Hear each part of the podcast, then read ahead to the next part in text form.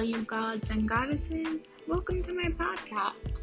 This is Clarissa Alderetti speaking, and you're listening to the mythology mysteries of Greek and Roman mythology. Today, we'll be talking about the goddess Persephone.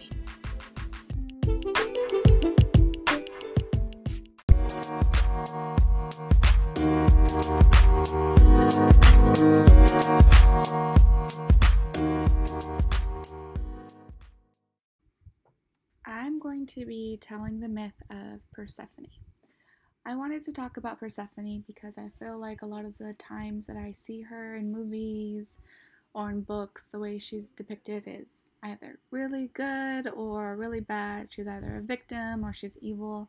And so I wanted to look into the myth um, for myself. So this is how it goes. So Persephone and her mom, Demeter, were very close.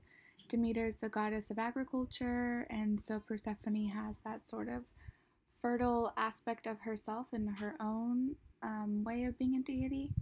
So Demeter left Persephone with some sea nymphs one day because she went to check on her crops, and Persephone, being a deity of fertility and growth and vegetation and crops, saw this flower in the forest and she wanted to go get it. So but because she was left with the sea nymphs, they couldn't really leave their bodies of water. They had to stay right there by the water. So when Persephone wanted to go look at the flower, none of the sea nymphs went with her because if they went with her, then they would die because they were far away from her wa- their water. So Persephone leaves anyway, and she goes. She finds the flower, um, which was a narcissus, and it was planted by Gaia, so she's trying to pull out this flower and it's not coming out. So she pulls and she pulls and she pulls and then she's finally exhausted, but the flower finally comes out. And lo and behold, Hades comes out with it. The earth opens up. He's there with his horses and he grabs Persephone and takes her away. So, in the midst of him appearing and taking her, there's only one of um, Persephone's friends who tries to help her. Her name was Cyane, and of course, she's no match for Hades, the king of the underworld, and so she loses. And in her grief, she melts into a river, which is why we have the river Cyane today, um, as told by the myth. So Hades takes Persephone to the underworld. Demeter comes back, and she's like, Where's my daughter? And the sea nymphs couldn't save her, so she curses the sea nymphs, and they become what we know today as sirens. So they're scaly and that's why a lot of sirens are depicted as mermaids and scaly in the ocean. So after that, Demeter is super upset. She's angry. She goes on a nine day and nine night rampage where she's just searching the earth for Persephone, but she can't find her. Finally, she comes into contact with Hecate, who is a deity of magic, and Hecate tells Demeter that she, uh, Persephone was taken by Hades. And Demeter's like, what the heck? So she goes to Zeus and is like, Zeus, you need to get me my daughter back.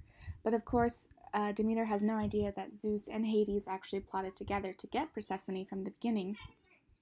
So Zeus is like, okay, I'm going to send Hermes down to the underworld, pretending like he's not in on it, to go and get Persephone.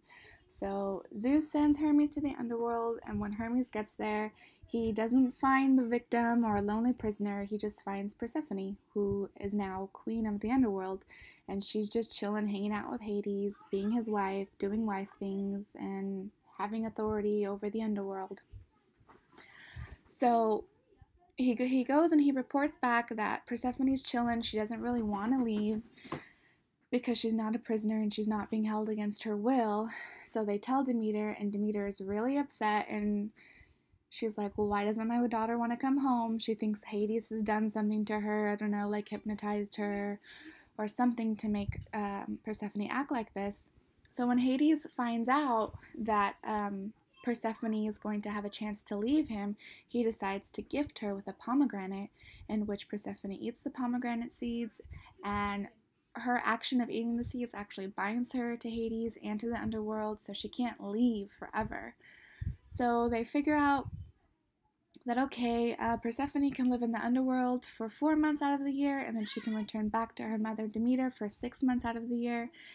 And Demeter's like pissed still about this. She's not super happy, but it's better than nothing. At least she'll get to see her daughter. So the story is significant because um, her living two thirds on Earth and one third in the underworld accounts for the change in seasons. So when Persephone leaves the underworld and rejoins her mother, that's springtime. And when she goes back into the underworld, that's wintertime. So the myth accounts for the change in seasons and it also accounts for life after death. So because Persephone is life on earth and death in um, the underworld or in the afterlife, she's sort of like the cycle of life and death. And because she's accompanying Hades, she's also like a caretaker of um, those who have died. So, with Persephone by Hades' side, she's sort of like this comforter in the underworld, and it's not really referred to as hell. With Persephone there, it's just life after death. So, that's sort of where we get the idea of everlasting life from because of Persephone and her presence in the underworld with Hades. So Persephone isn't really a victim. She's more of a um, she's a queen. She's queen of the underworld, and she's queen of spring and life on earth.